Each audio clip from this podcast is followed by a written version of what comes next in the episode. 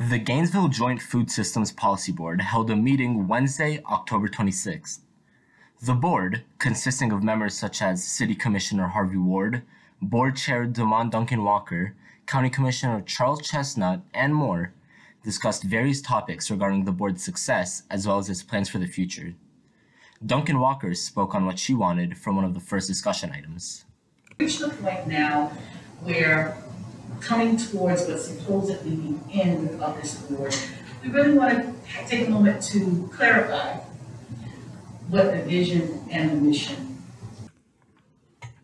Among the many to speak, Harvey Ward declared his problems with the board's progress, discussing how there are many food issues that require attention, but not being sure this board is necessary to solve them.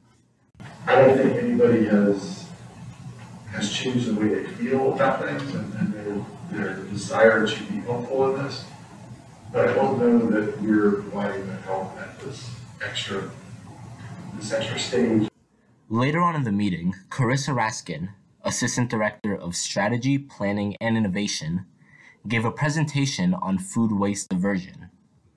Um, and our office in Strategy, Planning, and Innovation uh, conducted surveys together with the Division of Solid Waste and Public Works. Um, I have to give a shout out to Randy Stone, who's in a new role as the Director of Community Health, uh, played a big part in this, and so we'll just share a little bit of the data on that we collected today. There were other points of discussion in this meeting that the board discussed and will continue to discuss moving forward. Eitan Ohana, W F T News.